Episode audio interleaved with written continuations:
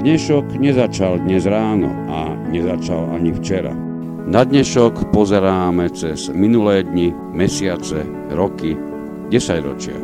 V relácii Inforovnováha hľadáme odpovede na otázky. Na otázky, ktoré kladie sám život. Najmä ten spoločenský a politický. Dnešok totiž naozaj nezačal dnes ráno. Je pokračovaním včerajška, predvčerajška, ba aj udalostí spred 50, 80, 100 a viac rokov. Rovnováhu potrebujeme vždy, všetci a všade. Je preto veľmi podstatné, či sa k nej blížime, alebo sa od nej vzdialujeme. Všetko totiž súvisí so všetkým. Počúvate reláciu Inforovnováha.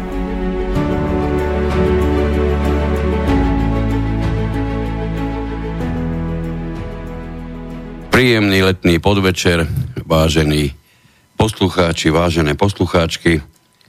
Vítame vás pri začiatku 14. pokračovania už dnes štandardného seriálu alebo štandardnej relácie na Slobodnom vysielači, ktorá sa nie náhodou volá Inforovnováha. Dnes sa pozrieme na ovládanie alebo ovládnutie cudzích území, na to, akými prostriedkami sa dnes takáto krásna činnosť štandardne vykonáva, kto s tým, kedy prišiel možno ako prvý, kto začal takúto taktiku vôbec zosnovávať svojho času a aj prečo. A keď hovorím my, tak tým myslím eh, hlavne môjho kolegu Petra Luknára. Ahoj. Príjemný večer všetkým poslucháčom Slobodného vysielača. Tým poslucháčom, ktorých od mikrofónu zdraví Miroslav Kantner. Tak, Videli ste určite a videli sme, niekto viac, niektoré niekoľko, lebo stačilo dielov Jamesa Bonda. Akurát sme to tu s kolegom rozoberali tesne pred vysielaním, o čom vlastne tie, tieto tzv. špionážne polokomédie boli. Nakoniec sme prišli na to, že boli o ženských, boli o sláve jednotlivca a boli o neskutočných technických zázrakoch. Uh, taká rýchla otázka na začiatok. Naozaj je o tomto reálny život? No ale ja by som ešte to vrátil trošku späť, pretože mňa napadlo, keď si hovoril o ovládaní cudzích území, tak, tak akože ty si myslel vážne, že teraz, v 21. storočí, tu nejaké cudzie mocnosti majú snahu ovládať cudzie územia, čiže bavíme sa o minulosti, bavíme sa o súčasnosti, Áno, je to o tom, že my, sme nedefinovali pojem cudzí, to je pravda. Občas mám pocit, že už ani, ani toto slovo nemá celkom svoju váhu, ani význam, ako malo kedysi. Takže začal si pomerne zaujímavo. Ja sa pozriem trošku do histórie, lebo tá história hovorí o tom, že um, pozrieť sa na, na ovládnutie nejakého územia, ktoré ešte to nedávna bolo pre mňa cudzie, um, neznamená za každých okolností najprv to územie rozbombardovať, prípadne inak ho zničiť, pre istotu polovicu vyvraždiť miestnych obyvateľov, potom tam slávnostne za pochodu dýchovky nastúpiť. No na tankoch. No na tankoch je ideálne. No. Sám do tankoch najprv predtým vstúpiť, do, tankoch. do tankoch a nastúpiť a potom to celé roky udržiavať v mimoriadnom napätí za vynakladania nie malých prostriedkov, ako finančných, tak aj ľudských, pretože história je toho plná akokoľvek a ktokoľvek a kedykoľvek chcel nejaké to územie ovládnuť, vždy za každým narazil na miestny odpor. Ten bol väčší či menší. To nie je niečo, čo sme si my vymysleli, to je reálny fakt. A tento reálny fakt nie je známy 5 alebo 10 rokov, on je známy výrazne viac. Tento fakt ako, ako tá otázka, ako vôbec pôsobiť na území, ktorý som si už nejakým spôsobom získal, lebo som nejakého toho kráľa e, pripravil možno o život, je otázka mimoriadne stará. Zaoberali sa s ním najväčší mudrlanti svojho času. Zrejme absolútne najďalej. V tomto pokročil Číňan, ktorý má také fajn meno, že Sansi. A možno ho niekto, tí, tí najvášnivejší čitatelia alebo znalci poznajú ako autora knihy Umenie vojny. Aby sme si rozumeli, tento pán nežil ani pred 15, ani 150, ba ani nie pred 1500 rokmi.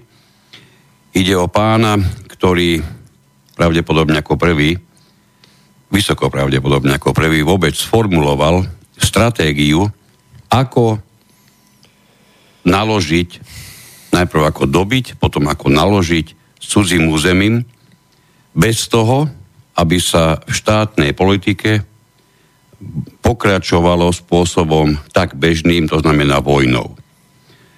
A túto teóriu dal na svetlo Bože už pred 2500 rokmi. No a bol to poradca niekoľkých čínskych cisárov a jeho slávna veta, jedna z jeho slávnych vied znie, že vojna ako pokračovanie politiky inými prostriedkami je to najhlúpejšie, čo môžete urobiť. A v podstate, keď sa nad tým zamyslíte, tak e,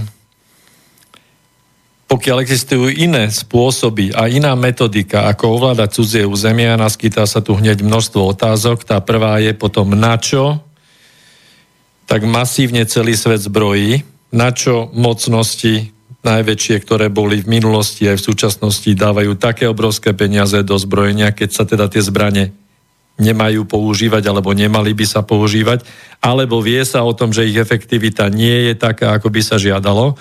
Samozrejme, že je to dobrý biznis v prvom rade. No, Ale zrejme, zrejme teraz si prišiel na tomu dôvodu úplne najbližšie. To je vynikajúci biznis, Otázka, samozrejme. prečo sa vyrábajú zbranie, ktoré sa viac menej vypoužijú na, na nejakú takú púšť, kde viac či menej narobia krátery a to je celá veselosť, mnohokrát čo je z nich, tak v tom prípade ťa nemôže nič nejako biznis ani napadnúť. No to sme si vlastne všimli, že veľmi, veľmi zriedka, kedy mocnosť použije zbranie, masovým spôsobom na nejakú civilizovanú oblasť. Hej? Samozrejme, že také výnimky sú, ale to sa jedná o celosvetovú krízu, ale tak bežne je úplne najjednoduchšie vystrieľať nejaké tomahavky niekde do púšte. Hej, treba na, na to dobrú na zámienku. Na opustené letiskom ideálny stav. No, alebo na nejaké také tie, tie uh, kraličie diery, kde sú nejakí teroristi, hej, čiže terorizmus Údajný. poslúži. Najmä tí údajní. Údajní teroristi, áno, terorizmus poslúži v tomto prípade. No, takže, takže keďže existujú aj iné spôsoby, pretože keď si uvedomíte, že vybombardovať nejakú civilizovanú krajinu s cieľom ovládnuť ju, by malo aký reálny význam. Hej, máte tam ruiny, dobre, môžete povedať, že jednoducho ide sa zainvestovať do novej infraštruktúry, pošlete tam svoje firmy ako cudzia mocnosť a urobíte veľký biznis. To je pravda. Ale keď už je Prepač, infraštruktúra... Musím sa pýtať, veľký biznis s kým? No sami so sebou. No jedine tak. No. Pretože z tej bombardovanej krajiny toho zase také veľké množstvo obvykle nedostaneš, nemáš čo. Ak teda vynecháme, vynecháme krajinu, ktorá je absolútne na, na, na, zá, na záťaž všetkým, pretože pokiaľ ide o krajinu skrývajúcu, skrývajúcu vo svojich útrobách nemalé nerastné bohatstvo, tak by sa to eventuálne mohlo aj oplatiť. No, čiže biznis urobia globálne elity riadiace s globálnymi elitami bankárskymi napríklad. A už je to vyriešené.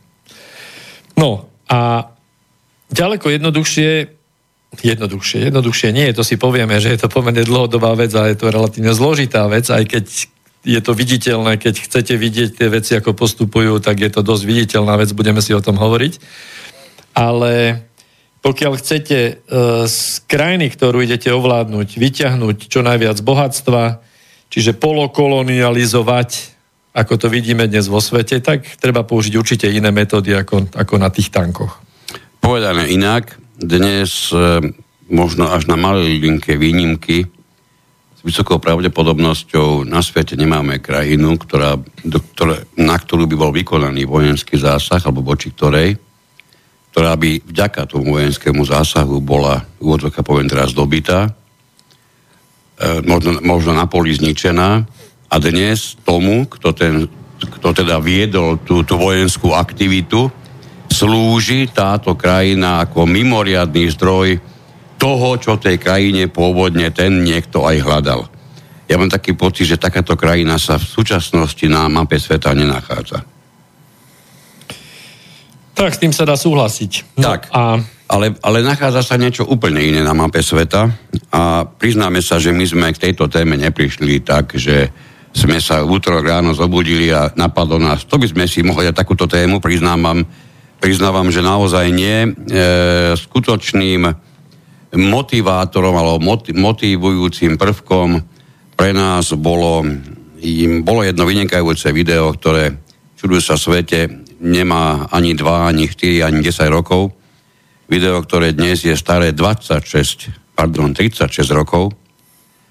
A video, ktoré, ktoré hovorí o umení subverzie, to je taký ten význam, ktorý, ako som už hovoril, sám si kedysi v minulosti e, vytvoril ako teóriu. A dnes, čudujú sa svete, subverzia dostala viacero významov.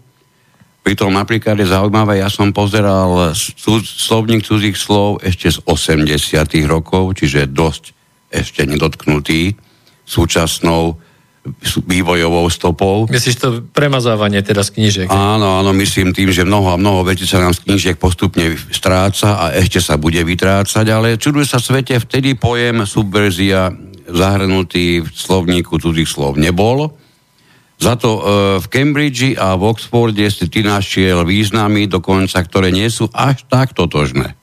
Áno, Cambridgeský slovník o subverzii, v angličtine subversion, hovorí, že je to činnosť, ktorá sa pokúša deštruovať alebo zničiť nastolený systém alebo vládu.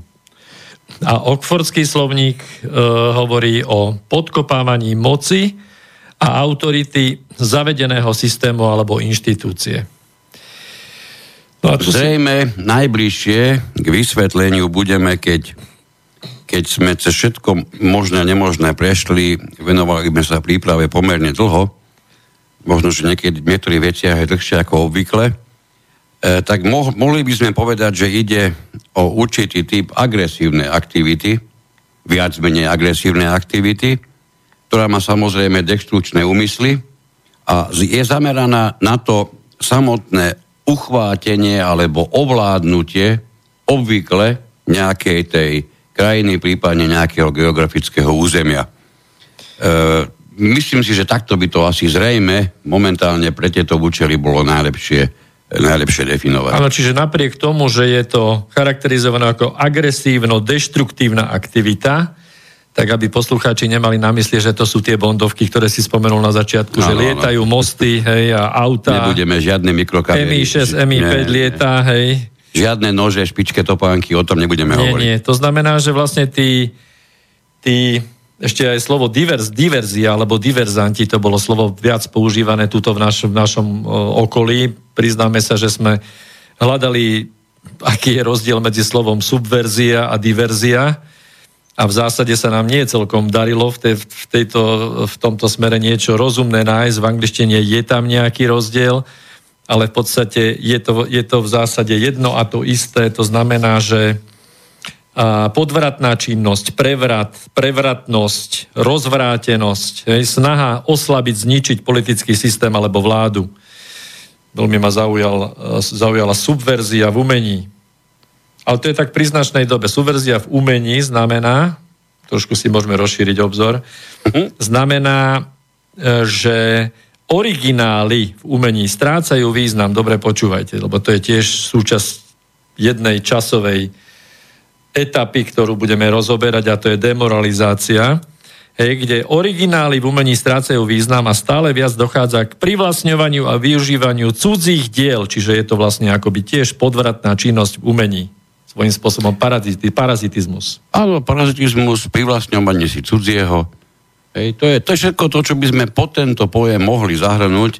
My sme pre vás špeciálne a pre tieto účely vymysleli nový, slov, nový tvar slovný. Tak, lebo treba to slovenský. Áno, to my musíme do slovenčín dostať, takže to ideme, ideme hovoriť o cudzoovládaní. Hej, čiže keď náhodou sa prekecneme, že by sme povedali pojem subverzia, tak myslíme cudzo ovládanie. Áno, ale to cudzo ovládanie to evakuje ešte to, že to musí byť niekto cudzí. Áno, áno. A to nemusí byť vždy pravda, ako sa k tomu dopracujeme, lebo tí, tí ovládatelia môžu byť aj tuzemskí. Samozrejme. Tuzemsko ovlá, ovládnutie, to sme si nevymysleli takýto pojem, ale potom ešte taký pojem, čo, čo nám nás napadol, že uchvatiteľstvo. Čiže budeme hovoriť o uchvatiteľoch. No a títo uchvatiteľia, alebo cudzo ovládači, keď to takto nazveme, tak to nie sú teda tí agenti James Bondovia a podobní, ale práve naopak, to sú častokrát mimoriadne nenápadní ľudia, sú to... Takmer no name. No name, áno, sú to rôzni výmenní študenti, sú to mnohí novinári, ktorí boli na stážach v zahraničí. Sú to mimoriadne oceňovaní herci. Presne tak, sú to rôzni diplomati a zároveň agenti novinári. Presne tak, alebo prestitúti, ako sa hovorí, alebo aj herci. No, títo všetci, títo všetci vedia poslúžiť v danej dobe danému účelu. Niektorí pri plnom vedomí, niektorí takmer bezvedomí, e, niektorí úspešne, niektorí menej, tí, čo úplne neúspešne, všimajte si, to sú často vymieňaní, potom sa vám z častej alebo štandardnej tváre obrazovky stane obraz, tvár, ktorú ste dlho, dlho nevideli, ani sa nenazdáte nahradená niekým iným. To nie je preto, že bola potreba niekoho nového, no ale preto, že starý ksicht proste neúspel. Nemusíme holi chodiť veľmi ďaleko do našej histórie. Nedávno sme tu mali dvojicu mimoriadne aktívnych študentov, z ktorých evidentne jeden pre veľké úspechy bol vymenený niekým úplne iným ktorý sa bez toho, aby čokedy v živote vôbec tušil, sa dostal úplne zhodou všetkých možných náhodných okolností do strany, ktorú celkom náhodou zakladal prezident ešte čase svojho funkčného obdobia. To sme na chvíľku odbočili. Ale to bol len jeden ten študent a teda tam bola aj tá študentka tiež na rôznych výmenných zájazdoch a teraz vyzerá, že končí v ďalšej strane, že? Tak. No. No ale toto všetko, e, totiž to, prečo to hovoríme, lebo toto by už smerovalo k tomu, že vôbec ako sa také cudzo ovládanie vykonáva. Zase toto nie sú, otvorene priznávame, inštrukcie alebo informácie z našej hlavy. Hovorili som, že sme si veľmi pozorne a niekoľkokrát, a keď myslíme niekoľko, verte mi, že to bolo viac ako 10 krát, pozreli mimoriadne dobre spracované video ešte z roku 1983, ktoré v Los Angeles na, na pred, bol nakútené na prednáške bývalého agenta KGB, ktorý svojho času mm, ako expert na psychológiu vojny a práve na metódy takéto súberzie, čiže cudzo ovládania, ako takýto expert utiekol ešte v 70. rokoch do Kanady. Volal sa Julii Bezmenov a v Kanade potom vystupoval už s cudzím menom alebo aliasom Thomas David Schumann. Ten e, veľmi často hovoril o rôznych tajných službách, hovoril o propagandistických mašinériách na výrobu revolúcií a ako to býva už, býva už príznačné pri podobných e, aktivistoch, aj tento zomrel za mimoriadne podivné okolnosti ešte v roku 1993 potom, čo sa na Vianoce vrátil vtedy už svojej bývalej manželke, e, myslím, že Tess sa volala, a 6. januára ho našli mŕtvého. Dobre, to nie je také na tom všetkom najpodstatnejšie. Výrazne podstatnejšie je to čo, to, čo hovoril.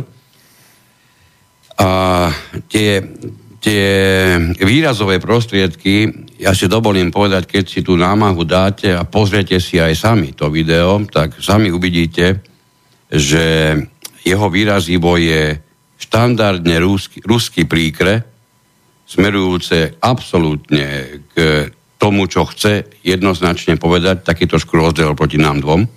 My evidentne Rusi nebudeme. My vás pripravujeme hodinu a pol na to, aby ste, aby ste dve minúty zažívali to, čo sme vás chceli dostať. No, dôležité na tom je to, že už na začiatku je jasne povedané, že pokiaľ ide o súberziu alebo cudzo ovládanie, nebavíme sa o niečom, čo by bolo postavené mimo zákon, Nebavíme sa o niečom, čo by mohlo byť akýmkoľvek spôsobom prenasledované, už aj z toho dôvodu, že je to veľmi často absolútne nenápadná činnosť a neraz vyslovene krôčik po krôčiku, a to skôr také slepačie kroky, nie že kroky dospelého muža, takmer dvojmetrové, niekde to sú vyslovene slepačince, a presne tak, ako keď sa rozhodnete, že dostanete ťavu do stanu. Ťavu do stanu dostanete tak, že najprv tam potrebujete dostať jej ňufak. A postupne a postupne a postupne tam máte celú. Rovnakým spôsobom, tomu sa hovorí potom ako salamová metóda. Rovnakým spôsobom e, po malečkých kolečkách človek ne, a nevie a príde o celú maďarskú salamu. No, čiže hlavne nenápadne. No, ale k tomuto ešte sa, sa žiada mi povedať jedna vec. Keď sme o tom širšie rozmýšľali, tak samozrejme ide o to, aby výsledok bol ten, že tejto téme, keď sa budeme venovať, aby ste tomu rozumeli, že priamo či nepriamo vás chceme zamerať na to, že tieto metódy a techniky sú vlastne uplatňované v tejto liberálnej demokracii kol dokola celej planéty. A dôležité je povedať, že aký, a uvedomiť si, aký je rozdiel medzi otvorenou a zatvorenou spoločnosťou. Alebo teda otvorená spoločnosť, vieme, čo je zatvorená, to je taký pojem, ktorý sa nepoužíva, ale v každom prípade nejaký štátny útvar má hranice, keď má nejakú ideológiu, má nejaké národné cítenie, príde do tej krajiny cudzinec s nejakou inou cudzou kultúrou, tak je zatvorená krajina sa zachová tak, že toho cudzinca na tých hraniciach otočí a povie, že ďakujeme pekne, neprosíme, hej. To znamená, že keď príde ako povestné týmto bolo kedysi v dáv, dávnej minulosti Japonsko, že bolo veľmi konzervatívne postavené. Cirka pred 100 rokmi. Tak, že keď prišli nejakí cudzinci loďou do Japonska, tak ich vypochodovali. A keď teda ponúkali akýkoľvek tovar, tak pokiaľ dlho zotrvávali na tom mori a, a nástojili, aby mohli pristať na brehu, tak boli odstrelení. Hej? Tam išlo o to, že Japonci si veľmi dobre uvedomovali význam ochrany vlastnej kultúry, vlastnej ideológie, vlastných tradícií a vlastných hodnôt. Ešte pred 100 rokmi dnes to áno, to hovoríme o Japonsku, uh-huh. to, ktoré takto vyzeralo zhruba pred 100 rokmi. Tak. Samozrejme, že druhá svetová vojna poslúžila okrem iného aj na to, že táto e, zaostala e, kultúrna idea bola dávno, dávno odstránená. Tradičná, konzervatívna. Samozrejme, tak? ako nežiadúca a nič neprinášajúca, alebo keď prinášajúca, tak presne takú vojnu, ako zažili. Obvykle s takým niečím je to, je, to, mm, je, je o tom hovorené ale úplne krásnym príkladom dnes štandardných zavretých hraníc pred akýmkoľvek cudzím vplyvom, môžeme povedať naozaj, že prakticky akýmkoľvek. Je treba Korejská ľudovo-demokratická republika, ktorá pôsobí presne tak, ako kedysi pôsobilo množstvo a množstvo bývalých socialistických krajín alebo krajín z tohoto e, socialistického tábora, ktoré takisto za absolútne uzavretých hraníc dokázali udržať tie svoje vlastné hodnoty, tie svoju vlastnú, vlastnú kultúru, vlastnú ideológiu. Keď sa pozriete vy starší naspäť, tak rozhodne nemôžete povedať, že za, nazvime to, minulého režimu bolo akýmkoľvek spôsobom citeľné ohrozenie čohokoľvek, čo bolo národné. Národné, žiadna, ro, žiadna tradičná rodina sa nerúcala, naopak robili sa opatrenia preto, aby tá rodina znamenala stále viac a viac, aby rastla. Čiže my sme, my sme sa dostali na rozdiel od mnohých a mnohých ďalších, môžeme kľudne povedať, že od, na rozdiel od zbytku sveta, práve my z východnej, bývalej, teda socialistickej časti Európy, my sme si to zažili na vlastnej koži. Nám nikto o tom nič nemusí hovoriť. A popri tom množstve a množstve negatív, ktoré dnes vieme, okrem iného aj prečo boli, je tam množstvo a množstvo tých vecí, na ktoré dnes pozeráme ako na absolútne nedostižné a raz a navždy pravdepodobne z našich životov odstránené. Ale boli to zatvorené hranice, bolo to presne to, čo bránilo, myslím tým tú zatvorenú hranicu, tá vždy bude brániť tomu, aby sa akýmkoľvek spôsobom mohla v tej ktorej krajine začať tzv. subverzia, alebo teda cudzo ovládnutie. Alebo uchvatiteľstvo. Áno, tak. No, takže sme si vysvetlili, aby som to zjednodušil a zhrnul, že uzavreté štáty alebo uzavreté krajiny, uzavreté geografické územia, nie je možné žiadnym takýmto podvratným spôsobom destabilizovať, nie je možné ich ovládnuť, čiže tam je jediné možné použiť vojenskú silu. A to vidíme aj vo svete. Snahy použiť voči uzavretým spoločnostiam vojenskú silu. A opak uzavretých spoločností je to, a teraz máte aj odpoveď, premýšľajte nad tým, že to moderné, jediné a najlepšie liberálno-demokratické, čo môže na svete len byť v súčasnej dobe je aká spoločnosť? No predsa otvorená spoločnosť. Hej? Poznáme, poznáme dokonca nadáciu otvorenej spoločnosti, čiže priamo to máte v názve. Čo to znamená? Keďže sme si vysvetlili, že zavretú spoločnosť nemôžete takouto podvratnou činnosťou, peknou, E, salámovou metódou narušiť, votreť sa, destabilizovať, demoralizovať, čo budeme rozprávať v ďalšom, tak e, je nutné najprv nastoliť celosvetovo ten tzv. demokratizačný proces. Čiže v prvej fáze otvoriť krajiny, otvoriť spoločnosti, otvoriť hranice a nechať voľný priechod tým subverzantom alebo uchvatiteľom v podobe tých výmenných študentov, hercov, diplomatov, agentov, učiteľov, hercov, hej, profesorov a, a, a rôzne, rôzne. Aby sme si rozumeli, títo, títo rôzne herci, umelci, umelci, cirkusanti všetkého druhu, to vôbec nie je e, dôležité, či sú alebo nie sú nejakými agentami. My nevylučujeme, že vôbec niektorí z nich nemôžu byť, ale nekladieme to ako podmienku, že nejaká, nejaké to uchvatiteľstvo sa dá vykonať len v prípade, ak sa do krajiny implantujú rôzni agenti. Toto nie je o tom. Každom prípade platí to, čo sme hovorili ešte na začiatku, že najväčším umením vojny je vôbec nebojovať, konec koncov v Európe s výnimkou mimoriadne agresie voči Srbsku, keď túto odmyslíme, tak môžeme kľudne hovoriť, že zažívame viac ako 70 rokov absolútneho mieru. Hej. O to, čo sa dialo v Srbsku, tomu sa budeme snáď venovať ešte niekedy inokedy v inej, inej relácii.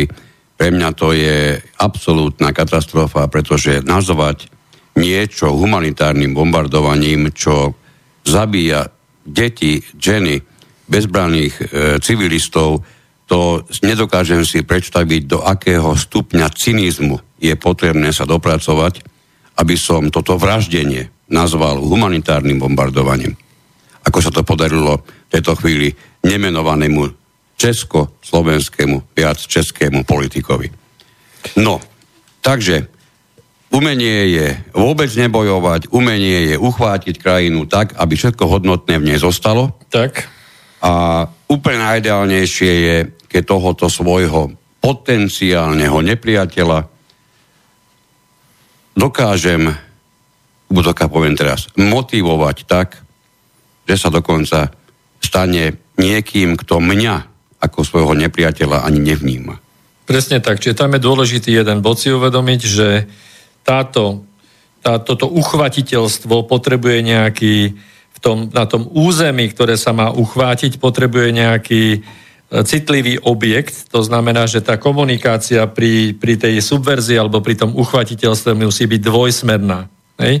Čiže poprvé ten, ten uchvatiteľ musí mať možnosť vstúpiť do tej krajiny a potom musí mať možnosť e, nebadane vyhľadávať e, pôsobiť, nej. pôsobiť v nej a vyhľadávať v podstate citlivé subjekty, ľudí, skupiny, s ktorými nadvezuje komunikáciu a postupne E, keďže v každej spoločnosti a duplom v otvorenej demokratickej spoločnosti sa nachádza spústu rôznych skupín, e, spústu organizácií, neziskových organizácií a podobne. A samozrejme v každej krajine sa nachádza niekto, kto je s danou krajinou alebo nejakým stavom veci v krajine alebo s ideológiou tej krajiny nespokojný. Čiže nie je tu žiadny problém nadviazať kontakt toho uchvatiteľa s takýmito zložkami alebo po, povedzme to živlami v tej danej krajine. A samozrejme v druhej etape všetky tieto organizácie podchytiť a nasmerovať ich jedným smerom. To znamená, že vo všetkých oblastiach spoločenského, politického, kultúrneho života, v tých všetkých zložkách, o ktorých si budeme hovoriť, hej, v, v zákonodárstve, v mocenských štruktúrach, v súdnictve, v, v, vo vzdelávaní, hej, v pracovnoprávnych vzťahoch, všetky tie zložky nasmerovať jedným smerom. Hej? A tým pádom postupne ovládnuť pomocou týchto zložiek to, ten priestor a to prostredie. A toto ovládnutie prechádza viacerými štádiami. Teraz už myslím, že by bol čas, aby sme prešli na niektoré tie, tie hlavné štádia, ktorými prechádzame a ak sa vám bude zdať, že, že niečím podobným si my tu na Slovensku, v Čechách, Maďarsku prechádzame, tak podobnosť je čisto náhodná. Tak. Tie štyri, nazvime to kľudne, buď časti alebo časové obdobia, lebo oni naozaj po sebe e, nasledujú presne v tomto poradí, pričom ich e, časová, časová štruktúra nie je absolútne podobná, nie je absolútne už vôbec rovnaká. Niektoré časti trvajú dlho, niektoré menej. Samozrejme, pri tom všetkom vieme, že pojem dlho je mimoriadne relatívny. Prvá časť, ktorá obvykle na ktorú obvykle stačí 15 až 20 rokov, sa nazýva demoralizáciou. Druhá časť, ktorá nasleduje hneď po nej, je destabilizácia. Tí, čo si myslíte, že keď už je niečo demoralizované a je to destabilizované, tak vysokou pravdepodobnosťou jediné, čo môže nastúpiť, je kríza, tak to vidíte veľmi správne. To je tretie obdobie. A potom nastupuje po kríze presne, presne to, čo si či čo ste si buď vy ako starší alebo vaši rodičia v 70. rokoch napríklad prežili a to sa bol nazýva normalizácia. Takže opak destabilizácie. Tak, tak. čiže máme 4, 4 kroky, 4 časové obdobia, 4 úseky, 4 časti. Začína to vždy a vždy jednou a to istou a to je demoralizácia, ako som hovoril, trvá približne 15-20 rokov, ako minimálne, pretože dávne odpozorované, že to je čas, ktorý trvá na to, aby ste vychovali úplne po, po, na nový spôsob uvažujúci, uvažujúcu novú mladú generáciu. Tak. No a znovu podobnosť čisto náhodná, ak vidíte dnešných propagandistov liberálnych e, behať zo školy do školy hej, a pôsobiť všetkými možnými prostriedkami na mládež, tak tu už máte jednu časť toho zhodného príbehu. Ak vás napadlo, že tí ľudia chodia do škôl demoralizovať a nie moralizovať, prípadne nie informovať, tak sme my, dvaja s kolegom a vy určite na tej istej názorovej úrovni. Ej, čiže to sú, to sú typickí demoralizátori, pretože tí sa od, vždy budú e, pí, e, pútať na tých ľudí, ktorí najmä študujú. Sú v časovom, alebo, alebo e, So, vo veku, kedy sa názory utvárajú, kedy človek prijíma nejakú tú ideológiu za svoju. Jednoducho, keď sa vytvára osobnosť ako taká, a to vieme, že toto všetko na úvodzovkách postihne najmä v tom mladom veku. Veľmi často sa to stáva práve tedy, málo kedy sa to môže stať 60 že by sa mu konečne vytvorila osobnosť. No, Takže toto máme a čo na nich pôsobí? Najbežnejšie formy, ktoré keď sa pozorne pozriete, voľným okom vidíte aj dnes. Máme to rôzne druhy propagandy, máme to rôzne druhy už priamých kontaktov s konkrétnymi študentami, hej, s konkrétnymi deťmi, s konkrétnymi mladými ľuďmi. Je tam všetkými možnými dostupnými spôsobmi už dávno vykonávaná infiltrácia, konec koncov nie také ťažké nájsť e, to, že mnohé a mnohé, prakticky ešte deti, sú dnes účastné rôznych a rôznych, nazvime to zatiaľ pracovne, informačných stretnutí, debatných krúžov, krúžkov a podobných aktivít, kde im presne vysvetľujú, ako, čo si majú myslieť. Malo kedy im povedia aj prečo. Tak, no, čiže e, musíme si to ale rozdeliť, lebo, lebo tá demoralizácia prebieha v určitých zložkách spoločnosti a jej úlohou je v podstate zmocniť sa verejného názoru vo všetkých tých oblastiach. Hej? A tých oblastí je v zásade 5, e, hej, 5 alebo 6. A prvá dôležitá oblasť, ktorá vytvára dlhodobo, to sú, to sú to je dokázané vekov, veku, vekmi vekúcimi, že náboženstvo je stabilizujúca zložka, alebo teda viera je stabilizujúca zložka rôznych e, tých najznámejších a najmocnejších ríší sveta. Takže... Ešte predtým, ako by si pokračoval ďalej, skúsme to čo najviac konfrontovať so, s realitou, ktorú poznáme z dnešných dní. Hm?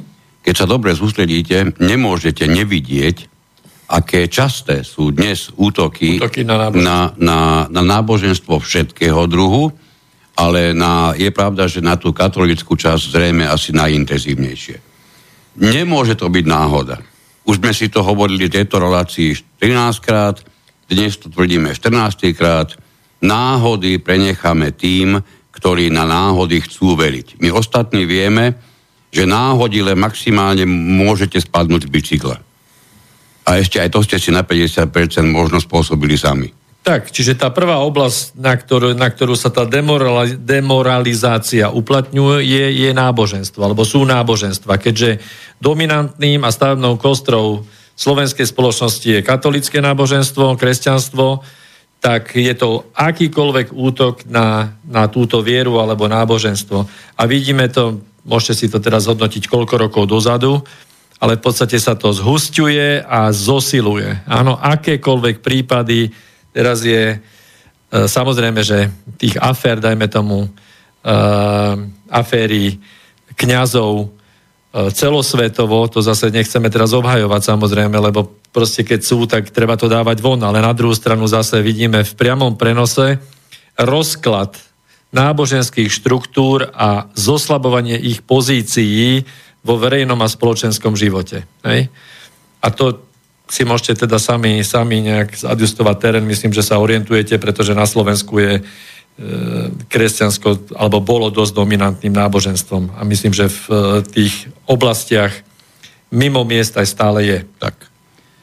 Niekde no. viac, niekde menej, ale v každom prípade v každom jednom konci toho nášho Slovenska je ďalším, ďalšou oblasťou, ktorá je jednoznačne už úvodzovka poviem napadnutá, určite je vzdelávací systém a určite, je, vrátiť, a určite je aj spoločenský život. Tak, a to znamená k tomu náboženstvu ešte, čiže tam ide o to zničiť, zosmiešniť, nahradiť náboženstvo rôznymi sexuálnymi kultami. Hej? Všet, všetkým tým, čo zamestná pozornosť ľudí, prípadne na nové, nové viery, na nové náboženstva, Hej, to je jedno, či to je naivné, primitívne, všetko sa hodí. Hej, to znamená, že rozložiť náboženstvo, priniesť nové náboženstva, nové prúdy, nové smery, sekty a podobne a samozrejme sexuálne kulty, aby to všetko, všetka tá pôvodná viera postupne v tom procese eroduje, čiže sa rozsýpa a tie pôvodné náboženské organizácie sú nahradené, nahradené falošnými. Tak, keď inými. ste náhodou prišli neskôr k, k rádiám, alebo teda presnejšie k internetu, možno, že vás napadá, prečo o tom vlastne hovoríme, veď e, na jednej strane dobre, veď je to viditeľné, my budeme stále hovoriť, že my hovoríme o jednej, prvej časti. To je demoralizácia, ktorá vstupuje do hry ako náhra, ako, ako spôsob, ako ovládnuť cudzie územie, cudzú krajinu, cudzí národ, cudzích ľudí, bez toho, aby sme s nimi museli bojovať, ale s tým, že všetko vieme tak dokonale v tej danej krajine ovládať, že to hraje všetko, útoká poviem hra, to všetko v, nás, v náš prospech. Ak vidíme okolo seba tieto, tieto oblasti, kde jednoznačne zasahuje minimálne ovplyvňovanie, tak to, tak to poviem tak, tak slabulinko, ovplyvňovanie, a to myslíme tým, ako som už hovoril, náboženstvo, vzdelávací systém, spoločenský život, tak už je zjavné, ak to vidíte aj vy, tak buď si poviete, že to je absolútna náhoda, alebo či chcete alebo nechcete, budete musieť prikročiť k tomu, že niečo na tom, čo hovoríme my, a to zopakujem, nie je vďaka tomu, že my sme takí fantastickí, my sme len určitou hlasnou trúbou niekoho myšlienok, myšlenok, ktoré sme sami najprv do seba museli dostať a teraz ich môžeme dať aj k vám. Takže to všetko nebude náhoda, pretože toto všetko má jasný cieľ v tom, aby sa územie a národ, ktorý tu žije, oveľa a výraznejšie, ľah, ľahšie mohol ovládať. Tak, čiže prešli sme to náboženstvo, ideme k tej druhej oblasti, čo je vzdelanie, pretože, alebo vzdelávanie, to je mimoriadne dôležité, lebo ako sme povedali, že tá demoralizácia prebieha tých 15 až 20 rokov, má, má, e, má potrebu zachytiť tú minimálne jednu generáciu, ktorú si preškolí, kde trošičku aj povymazáva niečo z učebníc. E, je tam pokus nahradiť výuku niečoho, čo je konštruktívne, praktické a zmysluplné k niečomu, ja neviem, v podstate ako sú, ja neviem, prírodné potraviny, ekonomia domácnosti, vyučuje sa o sexualite, proste o, o, o veciach, ktoré sú, nechcem povedať, že nezmyslami, ale sú to v podstate až, až v ďalšom slede dôležité veci. A, a vidíte to napríklad na tom, že na Slovensku za posledných 15-20 rokov vzniklo obrovské množstvo univerzít. Hej? Jasné. Plný univerzít a keď si pozriete tie, tie predmety, ktoré sa tam vyučujú, hej, rôzne tie humanitárne,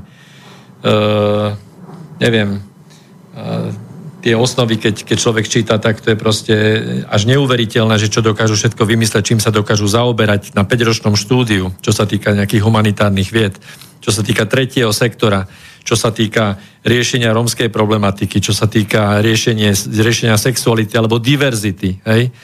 Tieto všetky nezmysly majú zase za úlohu zoslabiť a deštruovať celú jednu generáciu a pripraviť ju na to, aby nabehla na túto propagandu tohto typu a odvie, odvie, odviesť tú hlavnú pozornosť k takýmto nezmyslom. Podstatné je, aby pozornosť týchto mladých, obvykle mladých ľudí, bola, bola venovaná týmto želaným spôsobom a nie rozvíjaním štandardných pilierov vzdelania, ako je matematika, fyzika, chémia, cudzie jazyky a podobne. Čiže rôzne pseudo, až takmer pseudo vedy zasiahli do nášho života výrazne e, podstatnejším spôsobom, ako sme si možno kedykoľvek chceli, chceli pripustiť. No tá tretia zložka, na ktorú sa pôsobí, to je ten spoločenský život a tam ide o to, že všetky organizácie tradičné, ktoré fungovali, aj medziludské vzťahy, ktoré fungovali, alebo vzťahy medzi ľuďmi a nejakými skupinami, tak sa tie tradičné skupiny nahrádzajú organizáciami falošnými.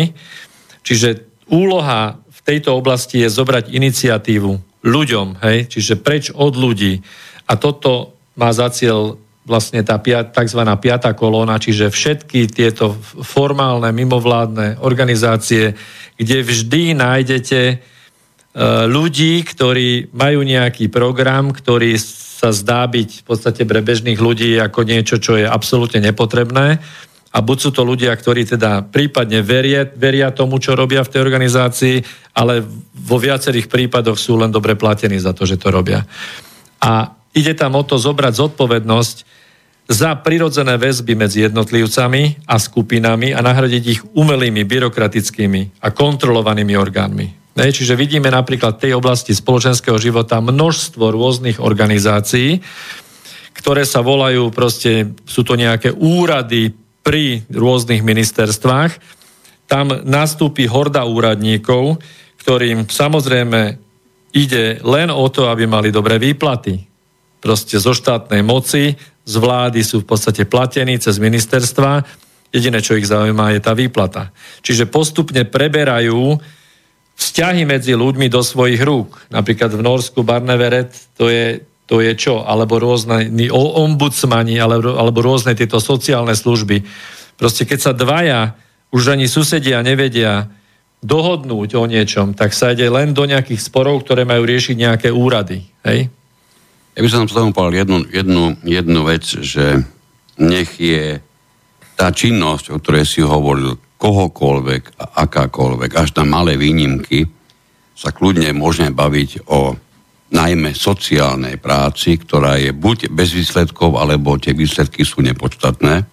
Rozhodne nie sú za hranicou užitočnosti, aby boli ozaj významné, čiže sú viac neužitočné ako užitočné, tak sa, týmto sa vyznačujú. Ak náhodou v tejto chvíli myslíte na niekoho, kto je v takej organizácii, a ona ako celok naozaj užitočná je, tak o tej v tejto chvíli nehovoríme. Bavíme sa najmä o tých, ktoré majú vo svojej DNA zakodovanú demonstráciu svojej vlastnej užitočnosti a to je pre nich činnosť číslo 1. Dobre si všimnite, koľko tu máme rôznych spolkov, volkov, od ktorých nepočujete nič len to, že existujú a niekto rýchlo pribehne ako mimoriadný expert, aby vám rýchlo vysvetlil, akí sú užitoční. Ej, tých organizácií je tu kvantum a kvantum a kvantum. Už sa v nich nevyzná nikto. A ja budem vždy upodozrievavý, ja nebudem ten, ktorý bude veriť kademu, kade, komu a kade čomu. Ja som veľmi podozrievavý. Ja si dovolím dokonca povedať, že onehdá vymyslené 2% z daní, ktoré sme mohli darovať tu, slobode zvierať, tam nejakému tomu skautskému oddielu, prípadne na iné užitočné aktivity.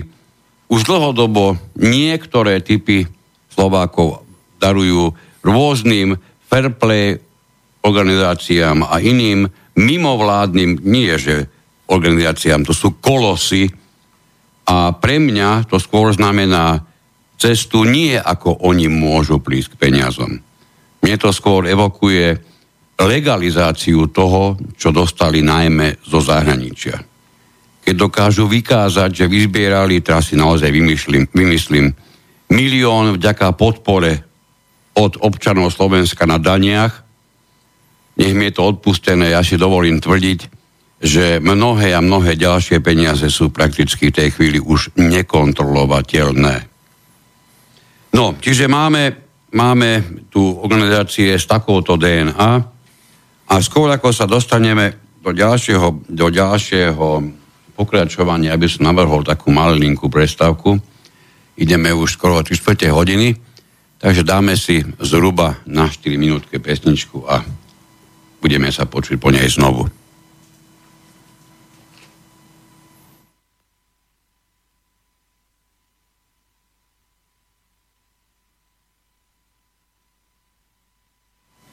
No máme pocit, že nám pesnička asi nezapla. A zrejme nám ani nezapne. Niečo tu opäť máme v technickej nedokonalosti, aby som bol mimoriadne útlocitný vo vyjadreniach. Takže či chceme, či nechceme, kábu si nedáme, na záchod nezbeh, nezbehneme, pokračujeme ďalej. Skončili sme po náboženstve, vzdelaní a spoločenskom živote tesne pred mocenskou štruktúrou, čiže ako, sme, ako štvrtým bodom. Tak, čiže sme vlastne v, tej, v tom prvom časovom úseku toho procesu, ktorý sa volá demoralizácia a tá demoralizácia sa zameriava na niekoľko oblastí a tá prvá je náboženstvo, druhá je vzdelanie, tretia je spoločenský život, štvrtá sú vlastne výkonné zložky moci alebo administratíva, na ktorú samozrejme vplývajú už tieto zložky a organizácie, ktoré boli infiltrované cez ten spoločenský život, čiže keď sa pozriete, ako reagujú mocenské zložky, výkonné zložky, ako reagujú ľudia, štátni tajomníci, ministri, tak ako náhle sa ohlási nejaká mimovládka s, s nejakými výtkami, to je české slovo, s nejakými výčitkami, výčitkami voči výkonnej zložke, tak salutujú, sklapnú a točia sa okolo, krútia sa ako hadi, hej? Nie, dnes že... ti povedia priamo na kameru dokonca, že oni to rozhodli, alebo takto to spravili preto, aby nemali problém aby s nemali tými, problém, čo po tak. nich hulákajú. Tak a to sa týka, že zahučia mimovládky a rozdelujú sa peniaze nejakým smerom. Keď sa nerozdelia takým, ako si predstavili, tak zase tie mimovládky hučia. Čiže takýmto spôsobom táto, táto nevolená štruktúra ovplyvňuje už mocenské zložky. No a potom tu máme samozrejme absolútne nikým nevolenú zložku a to sú médiá a to je samostatná kapitola. To je najmä tie, ktoré vysvetľujú ľuďom, čo je dobré a čo je zlé. Tak. Neviem od koho a kde dostali na to mandát. Neviem, kedy kto ich o to prosil alebo volil Napriek tomu sú médiá plné absolútne priemerných redaktoríkov, ktorí s vysokou pravdepodobnosťou sú zaviazaní pomerne zaujímavými hypotékami, čo pre nich je absolútna záruka, že skákať budú len do tej výšky, do akej im to bude dovolené. Za to o to viac budú slúžiť presne tak, ako niekto ten, kto ich platí, má o tom predstavu. Tak už sám poradca prezidenta Nixona Spiro Agnew povedal, že je to banda z babelých snobov. Takže samozrejme, že je to skupina ľudí, ktorí si myslia, že vedia viac ako my všetci ostatní. Opak je však pravdou, zväčša sú to priemerní alebo podpriemerní ľudia, pretože tam nie, nie je potrebné, aby tam boli nejakí lumeni alebo nejakí excelentní novinári. Oni musia iba na objednávku spracovať a, a ísť tú agendu tak, ako treba. To znamená, že neexistuje tam ani žiadna konkurencia. Keď si všimnete, tak oni píšu všetci rovnako, aj všetky tie hlavné médiá. A to ešte povieme v tom ďalšom, čo je úloha tých médií. Nepíšu všetci rovnako. O pedofiloch, ako takmer skupine, ktorá si zasluhuje úctu, píšu iba niektorí trošku by som teda obránil niektorých redaktorov, ktorí pokločili výrazne ďalej. To je pravda, niektorí ďalej. všetkých ostatných. No tak ale to je taká sondáž zase do, do duše slovenskej. Áno, to vieme my, to nie je sondáž, to je vyskúšajme, čo to spraví. Hej. Tak, dobre. Ale všimol si, že dôležité je prísť na kameru a uspievať sa. Hej. Vtedy Samozrejme. si redaktor, ktorý tam má čo robiť. Samozrejme, jednoznačne. Tak. No a teraz, keď, keď teda prejdeme cez, to, cez ten vplyv už na administratívu, tak ďalej vlastne ten, táto, táto demoralizácia spôsobuje, že mocenské štruktúry administratíva sa postupne rozrušuje, rozvoľňuje a s tým samozrejme súvisí vymožiteľnosť práva. Čiže bavíme sa o tom, že Bavíme sa o tom, že náboženstvo je rozložené, bavíme sa o tom, že spoločnosť je infiltrovaná cudzou kultúrou, cudzími vecami, bavíme sa o tom, že treťosektorové mimovládne organizácie prevzali vlastne verejný názor, vytvárajú nátlak na e, zložky moci. A ľudia si prestanú pomaly už vedieť, strácajú schopnosť riešiť si, si vlastné problémy medzi sebou, lebo už je potom problém aj, či sa, či sa manžel s manželkou dohodne, že deti majú je za stolom, alebo, alebo že či majú behať popri tom.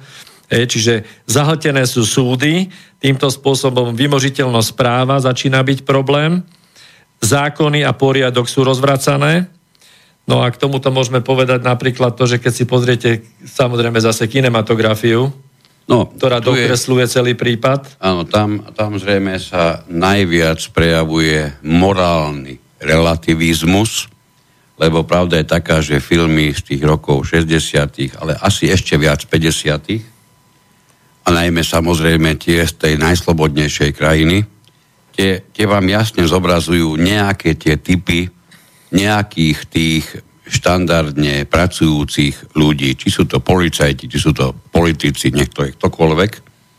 A seriózne sa priznám, že neby tohoto videa, tak by ma to asi ani ako myšlienka nenapadlo, ale keď som to tam videl, tak okamžite mi bolo jasné, že ten rozdiel je viac ako citeľný preto aj vy, pokiaľ ste milovníci starých filmov, tak ten rozdiel musíte vidieť absolútne na, ako jeden najzásadnejší rozdiel medzi kinematografiou polovice minulého storočia a terajšou, pretože v polovici minulého storočia sa vám nemohlo stať, že dôstojník armády alebo nejaký policajt bol zosmiešňovaný, bol vykreslený ako jeden zlostný blbec, ako jeden až takmer psychotický, paranoidný človek. Hej, pritom e, kriminálnik dnes je vykreslovaný tak, že síce možno huli hašiš, alebo tam nejakú marišku, alebo si niečo strieka, dožil sem tam. Nemyslel si budúceho ale, premiéra. Ale nie, to som nemyslel. Ty to hneď tu dodávaš takéto idei. Čiže niekto huli hašiš, ale v podstate je to dobrý človek. Hej, to sú tí kriminálnici v dnešných filmoch. Sice sa niečo sa mu v živote nie naj, najšťastnejšie stalo, ale on je v tom takmer bez, vin, bez viny. No tak jednoducho dostal sa k nemu hášiť. No tak čo bude s ním robiť? No tak ho huli, no. Čiže ale je to dobrý človek a navyše je kreatívny. Tak. No a len preto nie je produktívny, lebo ho utláča spoločnosť. Tak, už sa pomaly dostávame aj k tým ľudským právam a podobne. Čiže vytvára sa v podstate nenávisť a nedôvera k ľuďom, ktorí nás majú ochraňovať, chrániť, tí, ktorí majú vynúcovať zákony. Čiže to je ten morálny relativizmus. Čiže dochádza k rozkladu súdneho systému a vyšetrovacích zložiek. Najhoršie na tom je to, že toto už dnes je viditeľné naozaj aj voľným okom v samotnom rozhodovaní súdov. To nie je len niečo, čo máme len vo filmoch. Aj dnes, a nie, nie raz, prakticky takmer na, na pravidelnej, možno, možno týždennej báze sa dá vážne krútiť hlavou, ako ten, ktorý súd rozhodol, pretože som o tom presvedčený, že 20 rokov naspäť by ten istý súd s použitím tých istých zákonov rozhodol trochu inak. Jednoznačne, to, to, to sa bavíme u nás, aj keď tých prípadov je menej, ale v západnej Európe, zoberte si Nemecko, Francúzsko, Švedsko, Anglicko, tak tam proste zločinec nie je zločinec. No, to je ide, úplne ide prevrátené to, celé. Ide o to. Zločinec sa len bráni. Hej. Tak. Tak, to je jedno, tak. že či má vinu má dokázanú, ale v podstate on sa iba bráni. No a predsa ľudské práva máme nejaké, tak treba, treba sa postaviť za, za zločinca. Aj keď je dokázaná vina, to nevadí. Čiže všetko sa spochybňuje. Hej? Prichádzame k tomu, že niekedy e, zločinec má väčšie ľudské práva tam niekde, keď vykonáva e, svoj trest, hej, od, odobratie slobody, ako niekto, kto sa nie je vlastnou vinou, ako poškodený, dostal do nemocnice. Občas mám pocit, že ten človek v tej nemocnici je menej svojprávny, a menej sa sledujú jeho, jeho, sa sledujú jeho ľudské práva ako toho kriminálníka vo väznici. Ja o tom nič neviem. Povedzte mi, zavolajte, napíšte, či sa môže bežne stať, že kriminálnikom e, sa do cely dostáva zásadne vzduch, ktorý má 35 stupňov a viac. Pretože jednoducho v celej väznici neexistujú žiadne ochladovacie prostriedky. Pretože žiaľ, a to som si prežil na vlastnej koži, v nemocniciach je to žiaľ Bohu ešte stále pomerne bežné. Našťastie nie vo všetkých. Čiže máme tu absolútne nielen relativ, relativovanie alebo relativizmus nejakých, nejakých morálnych hodnot, my ich dokonca už dokážeme aj prevrátiť, nie iba relativizovať. A to všetko je preto, lebo to je jediný spôsob, ako sa dokážu ako sa vôbec dokáže zaviesť demoralizácia. Nie náhodou sa to obdobie tak nazýva. A máme ešte, e, máme ešte jednu, jednu oblasť a to je oblasť pracovných vzťahov, kde tak. zase potrebujeme približne 15-20 rokov na to, aby sme úplne zničili všetko to tradičné, čo bolo v dobrom, nastolené hlavne vo vzťahoch zamestnanec a zamestnávateľ. Keď, keď berieme do úvahy, hmm, ako to vyzeralo pred nejakými 100-130 rokmi, tak prídeme na to, že boli založené odbory, ich cieľom jednoznačne bolo zlepšiť podmienky pracujúcich, bolo potrebné chrániť ich práva. Zvýšiť mzdy. Zvýšiť mzdy, samozrejme a všetko to smerovalo proti nenásytným zamestnávateľom. Toto bol stav, ktorý tedy bol absolútne viditeľný aj voľným okom. Takže dá sa povedať, že odborové hnutie vtedy fungovalo pravdepodobne vo svojej najčistejšej možnej forme. Samozrejme, ako všetko, čo funguje, bude fungovať dovtedy, kým sa toho nechopia ľudia, ktorí zbadajú, že tou, ktorou činnosťou je možné zaobstarať sebe a svoje rodine a svoje hrbe známych a ešte aj známych svojich známych niečo, čo by si inak zaobstarať nedokázali. Hovoríme celkom logicky o odborových predákoch, o ktorých vieme, nielen z filmov, ale aj z dokumentov a z vážnych, vážnych záznamov, že mnohí odboroví predáci neskôrších, neskôrších čias sa dostali na výplatnú pásku rôznych mafiánskych zoskupení a vôbec nešlo o žiadnu náhodu. Čiže ak si niekto prilepšil, tak len tí odboroví predáci. Tak.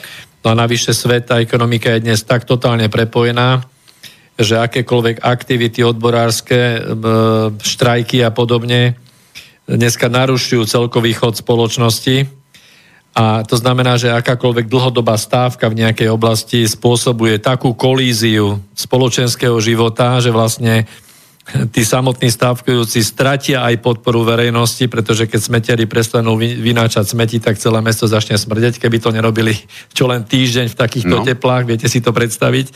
Alebo keď letušky začnú štrajkovať a všetky lietadla sa zastavia, tak na letiskách sú milióny ľudí, e, akurát nadávajúcich na to, že sa nedopravili na, na miesto, destináciu, kde, kde chceli ísť. Takže presný opak sa deje. Čiže nevyjednajú tie odborové zväzy dneska už vôbec nič, práve naopak pohoršia si meno a pohoršia si zväčša aj, aj e, svoje výplatné pásky, lebo nejaké minimálne zvýšenie to, to zožerie inflácia jedna radosť. Hej? ale v každom prípade si pomôžu samotní odboroví predáci. To je jasné. To, o tom netreba vôbec, vôbec pochybovať. No, e, do tohoto všetkého je ešte, ešte jedna oblasť, kde v e, tých pracovných vzťahoch veľmi dôležitá, to je určitá rovnosť, ktorá sa chcela zaviesť. Dokonca vieme aj o snahách, kedy sa o rovnosti začalo hovoriť ako o nevyhnutnom súčasť, nevyhnutnej súčasti určitého uzákonenia rovnosti, všetci normálnych, všetkých normálnych musí napadnúť, o akej rovnosti sa chceme baviť, keď sa bavíme o človeku, ktorý vedie usporiadaný rodinný život a mal by byť chápaný presne takisto ako niekto, kto sa dlhodobo každej práci pre istotu vyhýba a zo široka a nikdy v živote rodinu nemal a ani mať nebude, pretože nikto ho nepotrebuje ako rodinného príslušníka, maximálne tí, čo splodili. Aj tí na neho možno dávno zabudli. A jediné úsilie jeho smeruje k tomu, ako obohatiť svoju vlastnú prítomnosť, obvykle, obvykle budúcnosť pre neho neexistuje žiadna, on žije pre dnešný deň. A keď si predstavím, že takýto človek by treba, treba mal byť mne rovný, tak naozaj mi to prichádza ako, ako mimoriadne nešťastný, nešťastný príklad. Hej. Takže to je, to je to, čo sa dlho, dlhodobo hovorí o rovnosti, o rovnosti pohlaví sa hovorí dlho, o rovnosti všetkých ľudí sa hovorí dlho a pritom, keď sa na tom, na tom všetkom človek, teda na to všetko človek naozaj vážne sústredí, tak príde na to, že žiadna rovnosť neexistuje a existovať nemôže maximálne môže existovať ilúzia rovnosti.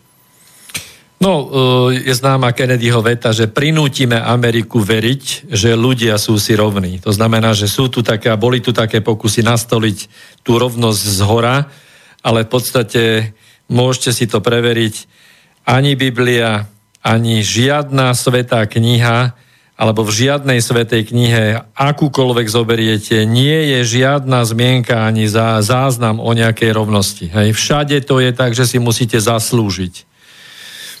To znamená, že e, princíp rovnosti, na ktorom by mala byť postavená spoločnosť, si vyžaduje trošku iný, iný morálny level. Ale ak si myslel tú rovnosť toho typu, ako, keď to tak v jednej vete skúsim popísať, ako rovnosť typu, že liberálna kapitánka Raketeová, dcera uh, známeho zbrojára, ktorá zachraňuje uh, zločincov častokrát z, z Blízkeho východu alebo z Afriky, protizákonne ich privezie, hej, protizákonne ich privezie na územie Európy a jednoducho títo ľudia majú okamžite byť rovní tým domácim ľuďom v Európe, hej, čo sa týka sociálnych dávok, čo sa týka nároku a práv na čokoľvek, hej, tak toto je ten typ rovnosti, o ktorom tu hovoríme. To je ten typ, ktorý vysníval, vysníval ešte aj kedysi Kennedy. No, ale pri tom všetkom je zaujímavá jedna vec. Neexistuje nielen v Biblii, neexistuje v žiadnych náboženských textoch nič, kde by sa hovorilo o rovnosti medzi ľuďmi. Tak. No, to znamená, že uh, môžeme polomizovať o tom, o tej rovnosti, ale to je taká filozofická téma. V každom prípade môžeme hovoriť o tom, že mohla by byť rovnosť, pokiaľ sú aj rovnaké okolnosti, čiže rovnaké príležitosti za rovnakých okolností, to by ešte mohlo byť. Hej? Ale jednoducho nemôžu byť rovnaké práva domácich ľudí a nejakých dovezených zločincov. Hej? Lebo častokrát sú to zločinci, e, tajné služby majú záznamy o tom, že sa vozí do, do európskych krajín sa vozia bývalí ozbrojenci z ISILu alebo z podobných teroristických organizácií. Hej? Treba si uvedomiť, tak ako my častokrát hovoríme, že, že dobro a zlo neexistuje, aj keď sme ho tu teraz trošičku pertraktovali, ale demokracia ako taká nie je o rovnosti. Hej. Demokracia je systém, kde rozdielni ľudia majú šancu prežiť hej, a pomáhať jeden druhému v neustálej konkurencii. V neustálom zdokonalovaní.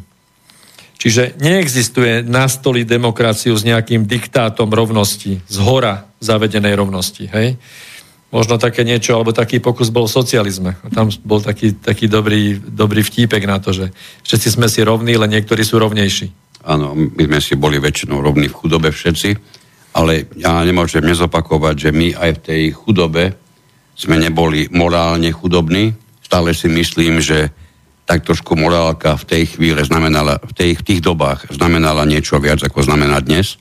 Nemôžem sa tomu dojmu ubrániť. Mám ten pocit, že sme naozaj nastúpili trend demoralizácie a aj tento môj vnútorný pocit dáva jednoznačne na vedomie, že my sme, tuto myslím tým Slovensko, niečím, čo by malo byť správne nazývané demoralizáciou, čiže prvý bod zo štyroch, to, o ktorom dnes hovoríme, to znamená prvý bod od, e, zo štyroch, ktoré znamenajú uchvátenie územia alebo cudzo uchopenie. My sme ten, ten prvý bod zo, prakticky pre mňa zo 100% istotou zvládli, aj keď sa sem tam na ňom ešte trošku pracuje. Je viditeľné, že my sme už aj nakúkli, a to veľmi vážnym spôsobom, na pokračovanie tejto tejto subverzie, čiže cudzo privlastňovania alebo uchopovania a to je destabilizácia. My sme, my sme, my sme si tu odžili nielen odmoralizovávanie. No a teraz je otázka, my sme sa aj bavili na tú tému, že čo si kto z nás myslí, že v akej fáze sa nachádza treba naša spoločnosť, lebo neviem, či, či to tak vnímate, to, čo sme doteraz hovorili, v podstate sa tak nenápadne týka aj toho nášho vývoja posledných 30 rokov od, od tej tzv. nežnej revolúcie alebo dnešného prevratu. Takže Nie, vlastne... to, to, to muselo byť nazvané revolúciou, pretože ak, a tu možno trošku predbieham, ak by to e, otcovia myšlienok, takto si to zvolím teraz, vtedy nenazvali revolúciou, ešte tomu zamatovou, tak by vlastne privolali možnosť e, urobenia ďalšej revolúcie, ktorá by od korít vyhnala práve ich. Hmm. Tým, že vy, vyhlásili, že revolúcia už nebude, pretože už bola, tak. takže zabezpečili korita najmä sami pre seba a samozrejme pre tých, ktorých mali radi a ktorých pokyny plnili. No však preto sa na pódium dostal nie hoci kto. Tak. Ale bol tam pekne poradovník. Bola tam pekná kontrola. No, takže tá prvá fáza demoralizácie, keď prechádza do tej ďalšej fázy destabilizácie, tak hlavným ukazovateľom, ktorý by vedel charakterizovať, že čím sa líši tá destabilizácia od tej demoralizácie, je stupňom radikalizácie týchto procesov. Hej? To znamená, že tá situácia v tejto fáze dosahuje taký stupeň radikalizácie, že to zamedzuje dosiahnuť kompromis v akejkoľvek z oblasti, ktorú sme tu spomínali. To znamená, že už máte úplne rozložené náboženstvo, čiže sú tu vlastne spory rôznych náboženských skupín, e, sexuálnych, kultových organizácií, e, za rodinu, proti rodine, gay pride, e, pedofilné zložky už dneska sa k tomu pripojili všet, všetci proti všetkým hej, v tejto oblasti. Potom máme vlastne tú oblasť spoločenského života, tak tam, tam je súboj všetkých skupín Eh, takisto eh, tretieho sektora mimovládnych spoločností sú tlaky na riadiace štruktúry. Ja si dovolím povedať, že my už prežívame túto fázu, ako ty si sa vyjadril, že možno ešte snáď nie, ale ja si myslím, že pokiaľ sa bavíme o destabilizácii treba z mocenských štruktúr a zložiek, tak ako oni papuškujú, poviem, tomu názoru tých organizácií otvorenej spoločnosti, tak to už podľa môjho názoru je v štádiu tej radikalizácie tých procesov. Čiže... Áno, musím, musím uznať, že, že mnohé prvky destabilizácie, keď berieme do úvahy, že po totálnej demoralizácii, a to sme si skutočne zažívali a zažívame, tomu zopakujem, že ona nie je ukončená. Hej, čiže nám tu paralelne, ak, tak nám tu bežia dva body paralelne, podľa toho, na ktorú oblasť človek viac sa zameria Čiže ja som ochotný pripustiť, že v nejakej tej oblasti ešte sme stále sa, sa viac a viac odmoralizovávame, čiže demoralizujeme.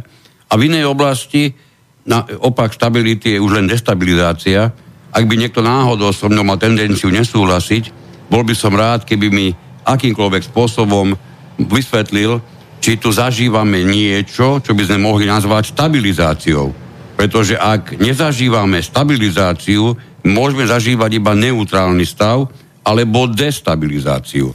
A keď sa pozrieme, že nám už pomaly naozaj, ako hovoria radi e, hm, hlavy našeho štátu, v našej krajine, už nie je jasné, čo je dobré a čo je zlé, aj keď teda najnovšia hlava ide bojovať proti zlu, a pritom my nevieme, čo je dobré a čo je zlé, ale ona zrejme vie.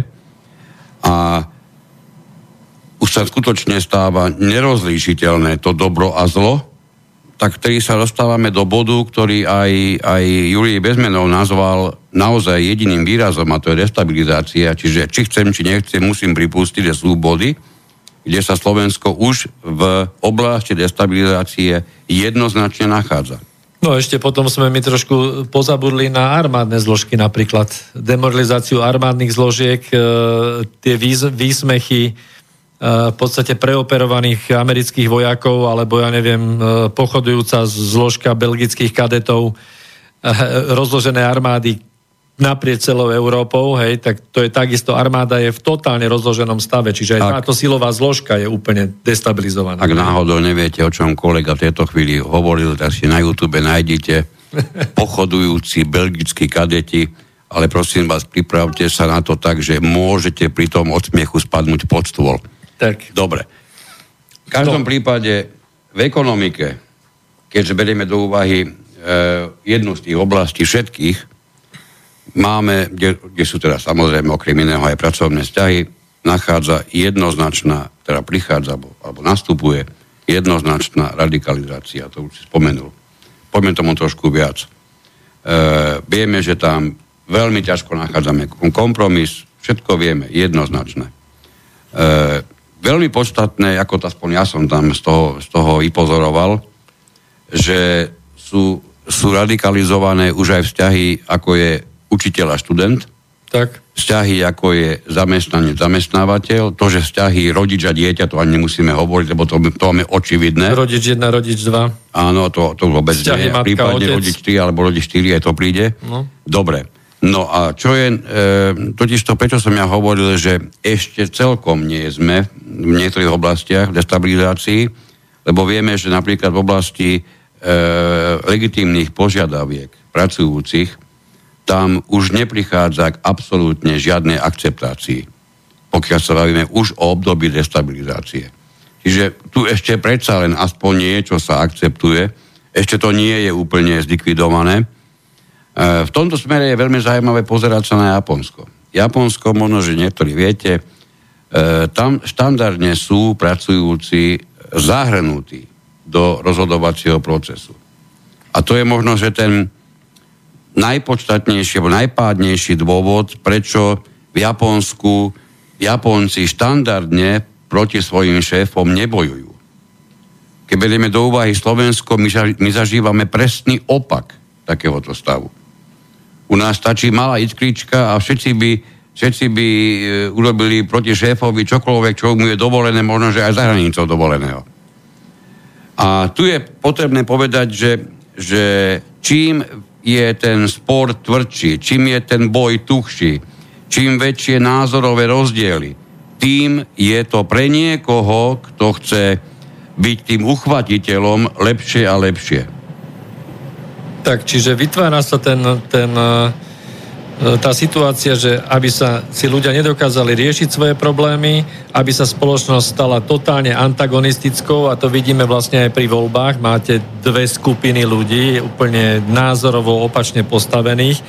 Tento antagonizmus, ten sa neustále podporuje, ľudia sa stále e, polarizujú, rozdeľujú, znepriateľujú a v tejto vlastne fáze sa začínajú prebudzať, ale myslím, že u nás sa už prebudili E, rôzni spáči, hej, ktorí spali tých 20-30 rokov dozadu.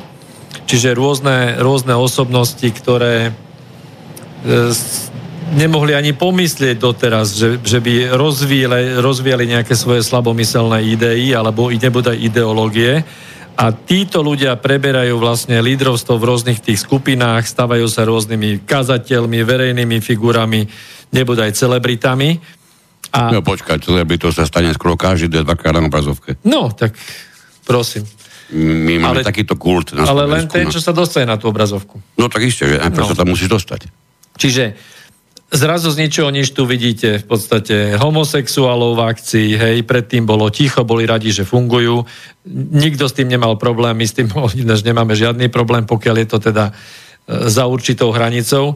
Samozrejme, všetky tieto menšiny antagonisticky postavené požadujú nejaké uznanie, všetci vyžadujú rešpekt a už sme v tom bode, v tom, v tom neurologickom bode tých ľudských práv, Hej, subverzia pomocou ľudských práv, to je téma, čiže uchvatiteľstvo cudzích území pomocou tejto humánnej metódy vyzdvihovania ľudských práv.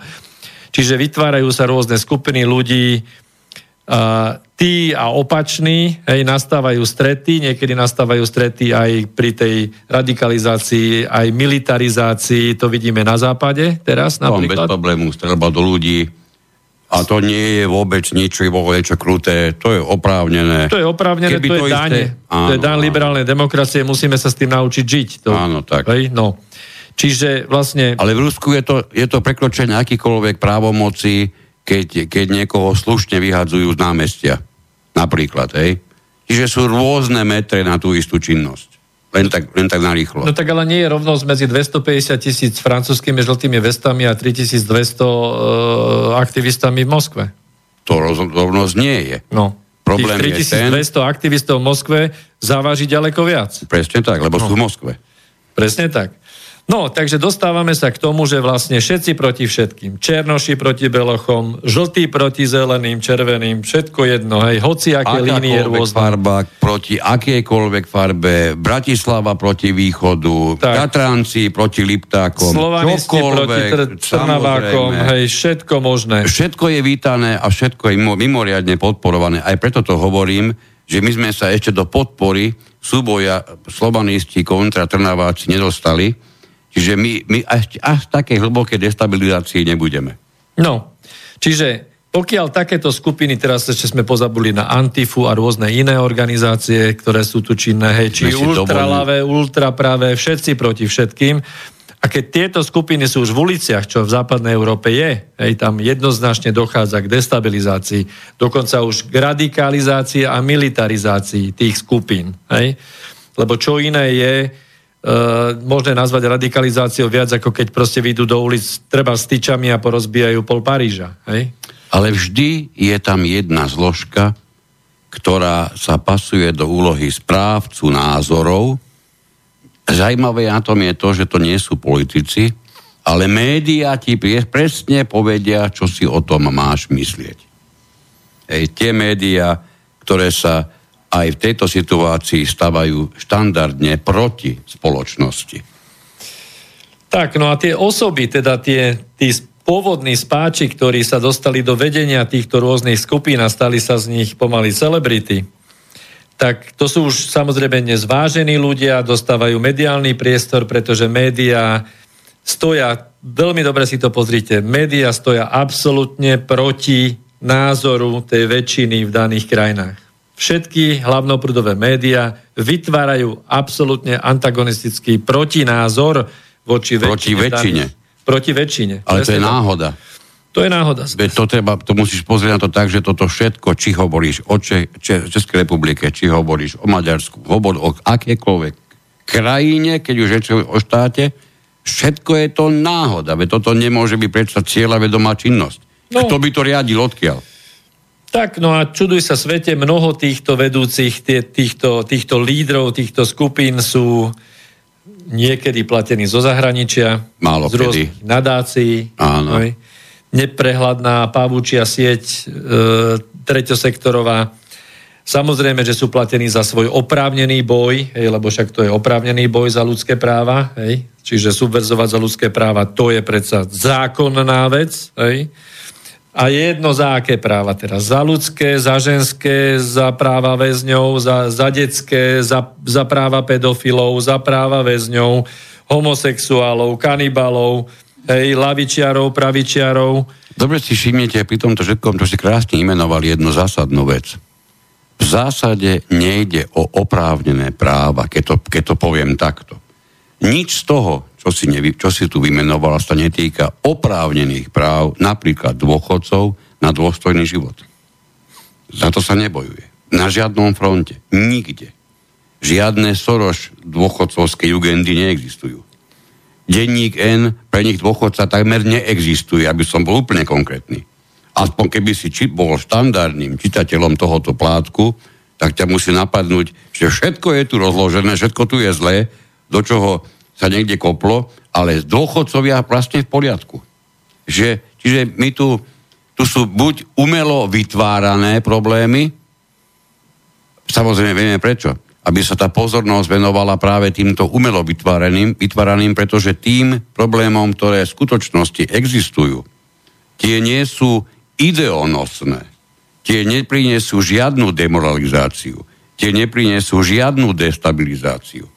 Čiže je naprosto logické, prečo my sa tu bavíme o totálnej hlúposti, keď sa človek na tým zamyslí.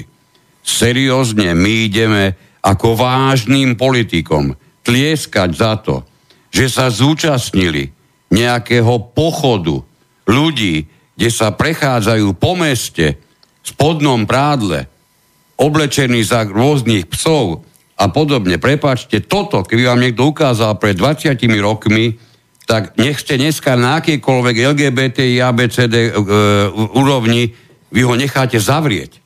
Pretože to nemôže byť normálne. Čiže všetko, čo je nenormálne, sa stavia do pozície normálnosti a naopak.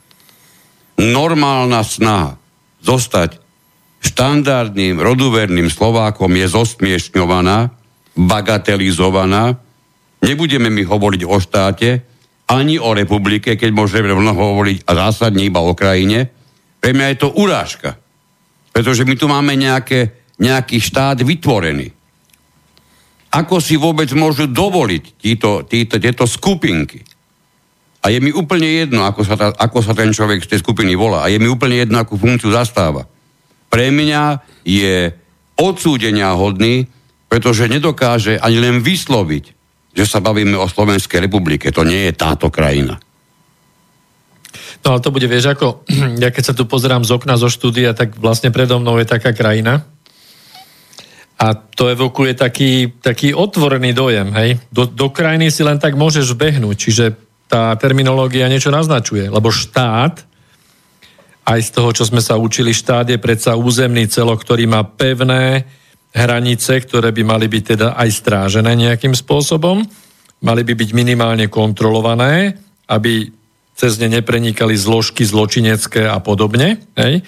A toto dneska sa úplne vytratilo a na to je takisto nejaký nárok, to na to je nejaké právo.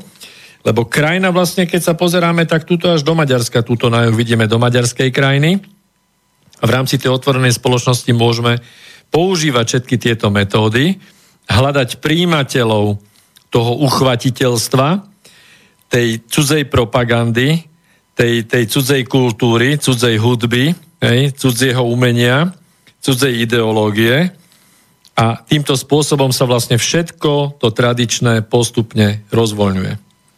Opäť sme sa dostali k niečomu, čo keď si každý, čo len čiastočne rozumný človek uvedomí, alebo zažívame obdobie, ktorom sa morálka dvíha, upevňuje, je na vyššej úrovni, ako bola pred týždňom, pred mesiacom, pred rokom, pred tromi, čo v tejto chvíli ho asi si dovolím si povedať, že sa pravdepodobne usmievate, lebo to ďaleka nemôže byť pravda. Opak je pravdou. Ja som len vedavý, na akú nízku úroveň tá morálka ešte dokáže klesnúť, lebo mám taký pocit, že mnohokrát už nemá ani žiadnu hodnotu. Takže my sa nemusíme baviť, či my sme v období demoralizácie, pretože to je do očí bijúce. My sme si dali do názvu, že budeme hovoriť o niečom, čo je naozaj viditeľné voľným okom a jednoznačne je. Minimálne táto oblasť je. No a keď sa bavíme o destabilizácii, tak si opäť mnohé a mnohé tie prvky, ktoré sme tu spomenuli aj dnes, sú v tejto krajine, pre nás je to v tejto republike a v tomto štáte, takisto viditeľné. E, dostali sme, dostali sme e, poďakovanie od poslucháčky Márie na mail, ktorý som zabudol oznámiť, ktorá nám ďakuje za užitočné relácie a Slovákom odkazuje, zobuďte sa konečne, lebo zahynieme. Um, dostali sme aj pomerne zaujímavý e-mail od Romana, ktorý skôr chápem ako pokusom, zrejme o vtip, pretože napísal nám, že pokus o stabilizáciu zažívame. A ten pokus o stabilizáciu sa volá Hnutie za slušné Slovensko. Veľmi dobrý vtip. Áno. E, písateľ by sa mohol prihlásiť do súťaže vtipnejšie vyhráva, keď ju otvoria na novo. Hej. A určite by som na jeho mieste ašpiroval do silvestrovského programu. Tak. No, a ešte tu jeden od e, Tomáša. Krajina rovná sa snaha vymazať pocit náležitosti k národu. Čiže ide o beznárodnú Európsku úniu. Áno, aj s týmto, s týmto názorom je, je možné bezvýhradne súhlasiť. E, ak sme splnili to, čo sme si na začiatku predstavzali, že otvoríme túto veľmi nepríjemnú a škaredú tému a vy ste rozumeli, tak sme svoju úlohu splnili dobre. Sme za to radi. Verte, že nie je to ľahké vôbec tieto informácie, vôbec sa k ním dostať a, a ešte, ešte menej ľahké veľakrát je nejako zmysluplne ich, ich zhromažiť a zmysluplne, ešte ťažšie ich potom aj zmysluplne podať. Snáď sa nám to aspoň čiastočne podarilo. Chcem len povedať, že e, v druhom dieli, pretože dnes je jasné, že bude druhý diel, tento prvý diel nám časovo nemohol stačiť na celú tému. V druhom dieli sa zameriame aj na to, aby sme ďaleko viac vysvetlili, čo je to kríza, ako pokračovanie demoralizácie a destability E, tá kríza, ktorá s vysokou pravdepodobnosťou, ak sa niečo mimoriadne nestane, či, či sa nám to páči alebo nepáči, je pred nami. A ako štvrtý krok štandardne prichádza normalizácia.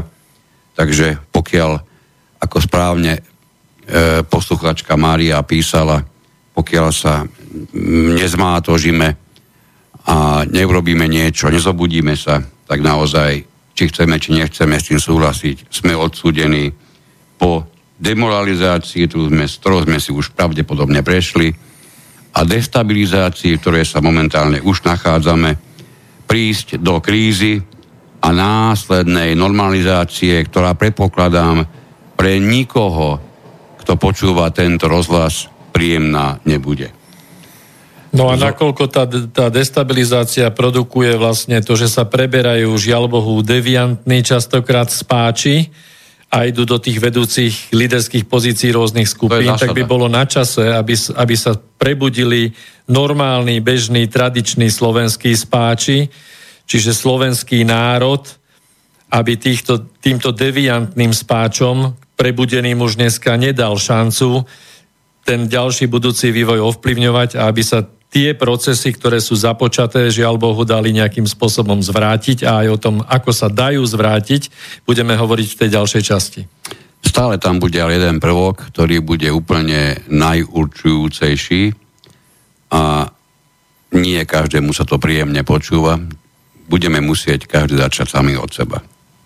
Keď, pretože keď nebudeme zvyšovať v poviem svoju vlastnú kvalitu, veľmi ťažko budeme môcť oprávnene očakávať od niekoho ďalšieho. A pri tomto všetko mi pomyslenie na tom, že vzor, vzor morálky na Slovensku bude politik, prichádza ako mimoriadne nešťastný vtip. Takže je potrebné začať u seba, niečo naozaj preto robiť. A ja sa spolu s kolegom teším na pokračovanie relácie, ktorá pravdepodobne, ak sa nič vážneho nestane, dostane nový šat alebo minimálne nový vysielací čas a to e, 20.30 a u tentokrát už nie pondelky, ale útorky. Pravidelný cyklus dvojtýždenných relácií by mal zostať zachovaný. Pre dnešok vám teda veľmi pekne ďakujeme za pozornosť. Lúčim sa s kolegom Petrom Luknárom. Príjemný večer ešte želám všetkým. A so želaním už štandardným, majte sa veľmi krásne a určite preto niečo užitočné robte, čo s vami lúči Miroslav Kantner. Do počutia. Táto relácia vznikla za podpory dobrovoľných príspevkov našich poslucháčov. Ty, ty sa k ním môžeš pridať. Viac informácií nájdeš na www.slobodnyvysielac.sk Ďakujeme.